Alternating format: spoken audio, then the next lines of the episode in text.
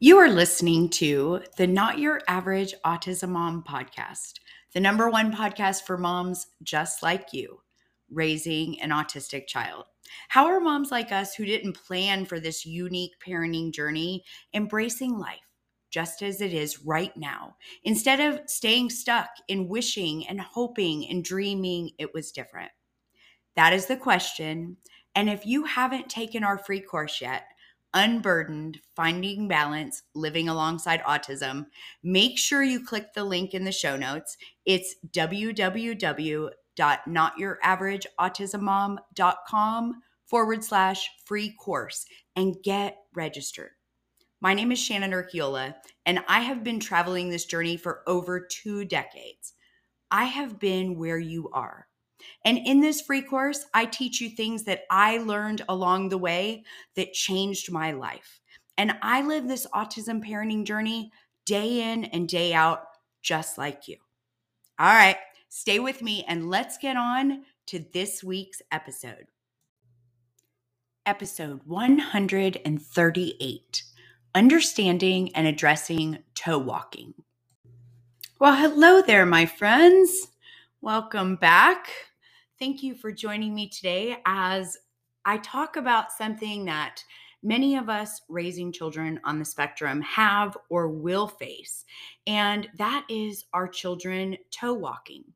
And a big thank you to one of our listeners, Shelly, who wrote in and asked if I could do an episode about this. And I haven't talked about it. So, Shelly, I hope you find this helpful as you explore what is happening for your own son. Now, before I dive in, I want to share a story with you. A few years ago, I was working with a mom whose daughter, at the age of four, was consistently walking on her toes. And mom and dad became very concerned, and they just weren't sure if it was a phase or if it was something more. They were uncertain of the cause or the impact that it might be having.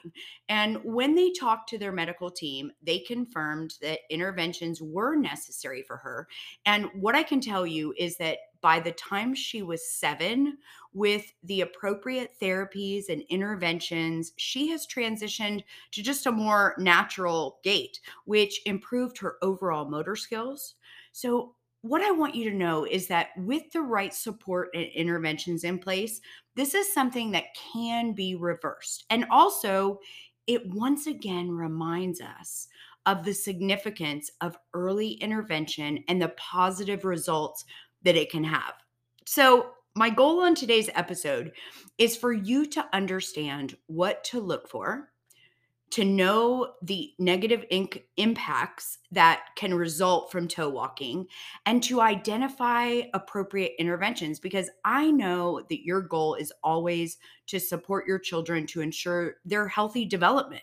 I am no different from you. So, what exactly is toe walking? Toe walking is a walking pattern in which a child primarily walks on their toes instead of using their entire foot. So, what do you, as a parent or a caregiver, need to look for? Well, first, I want to be clear that many typically developing children will do some toe walking prior to three years old. But if your child is consistently walking on their toes beyond the age of three or four, there may be a cause for concern, and it might indicate that there's an underlying issue that requires attention. One of the most significant impacts is delayed motor development because walking on their tiptoes limits the engagement of certain muscles that are actually required for proper walking, which limits their ability to typically develop those gross motor skills. Now, something I always like to suggest when families are exploring the causes of toe walking is the vestibular system, which plays a big role in our balance and coordination. The vestibular system is located inside the inner ear. And what it does, it provides us information about our body's position and movement. And in some situations, our children might have a dysfunction in their vestibular system.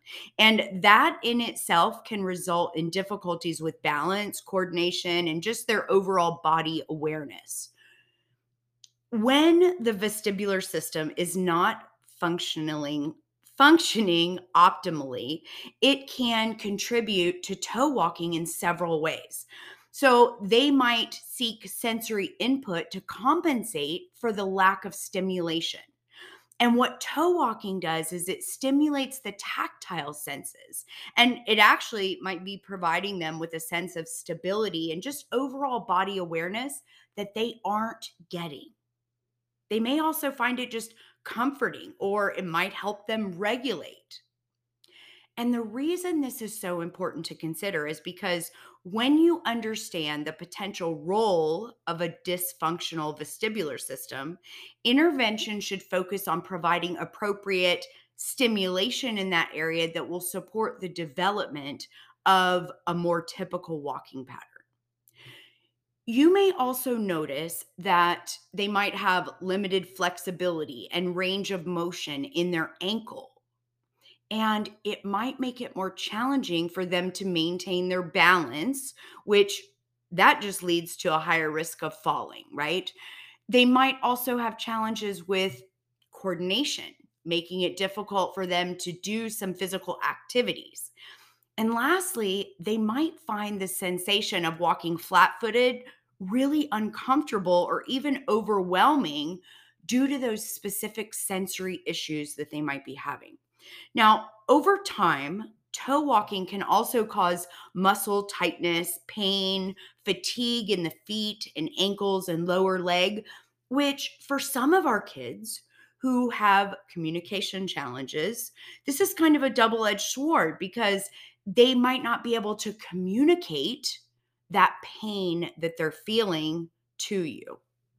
So let's talk about what you can do when you realize that toe walking might be a problem, right?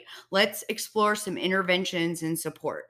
Now, as always, you know that I am a huge proponent of seeking professional help from healthcare professionals who specialize in child development. And this might be a pediatric neurologist, a developmental pediatrician, as well as an occupational or physical therapist. Now, they will likely conduct a comprehensive evaluation to assess different aspects of their development to identify if there's any underlying causes of the toe walking, which would include a dysfunctional vestibular system. The therapies that OTs and PTs provide really play a very big role in addressing toe walking because occupational therapists focus on sensory integration techniques that can help them become more comfortable with different sensations and improve their coordination and just body awareness. Where physical therapists usually focus on muscle tightness, improving muscle strength and flexibility, as well as those balance and coordination exercises. They might work on, you know, some stretching exercises to help and sometimes they might recommend the use of assistive devices like an ankle or a foot orthotic, which will just provide them additional support if that may be beneficial for them. What I want you to know is your role in your child's success is also super important. And you should always be involved in collaborating with therapists to implement strategies at home outside of therapy because your support and consistency in implementing the recommended strategies at home will greatly contribute to their progress and just overall success. And just like the little girl I told you about earlier, many children have made remarkable progress with the right interventions. You know, when her parents noticed her toe walking was becoming more consistent, they took her to their developmental pediatrician who found during her evaluation that sensory processing difficulties and vestibular dysfunction were contributing factors of her toe walking. And she began occupational therapy, which what they did in occupational therapy was they they did activities to address her sensory needs, which improved her balance and coordination. And over time, with that consistent therapy, she gradually transitioned to a more natural walk. And not only did her motor skills improve, but she also gained confidence and a sense of belonging with her peers. Because the other thing that I didn't talk about was a lot of times when our children are toe walking, what's happening? They already struggle with social interaction, right? Most of our children struggle with those appropriate social interactions. And when they're toe walking, that incites uh, attention from their peers, often in a negative way. So remember, understanding the complex nature of toe walking in autistic children is so important for effective intervention. It is up to you to observe the signs, to seek a professional evaluation, and to explore appropriate interventions and actively involve yourself in those interventions. That is truly the key to their success. Toe walking is very common, and a very high percentage of children who get interventions will pass that. They will get past that and they will walk their way right into a natural gait. So I hope this has been helpful. And also remember, if you have a specific topic that you would like me to talk about here on the podcast, you can always email us directly at info at not your average autism mom, just like Shelly did about toe walking, because I want to always talk about topics that will help you gain clarity and understanding along this journey.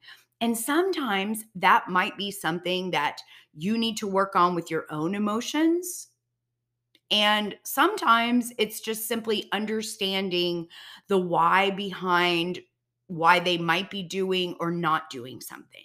So, if you didn't listen to episode 135 on language or 136 about being triggered, I definitely want to recommend that you go back and listen to those episodes because those two episodes had a record number of downloads. So, I'm pretty sure they're resonating and they might just resonate with you. And hey, if you haven't left us a review yet, and obviously with all the downloads and subscribers, there are many of you who haven't yet. Please do. It really does help us reach more moms just like us, and it takes less than two minutes. And we really do appreciate it. All right, my friends, have a great week ahead. And remember, above all, you, mama, are doing amazing at this mom thing. Hey, so if you're loving what you're learning on the podcast, I want to ask you to take a minute and write a review. That's how we reach more moms just like us. And that is how you can pay it forward to help another mom who might be struggling right now. I also want to invite you to check out our Not Your Average Autism Mom membership. That's where we dive deeper into all the topics we discuss on the podcast and where you can get individual help and learn coaching tools that will make your life better every day. When you become not your average autism mom, you take on an identity with an incredible community of women across the globe, all raising autistic children who all show up to show the world they are not your average autism mom. It's my favorite place to be. So head on over to the website, www.notyouraverage.autismmom.com, to find out all the details. And listen, if we're not open for new members right now, make sure you join the waitlist so you're the first to know when we open. We hope you do. We would love to work with you inside.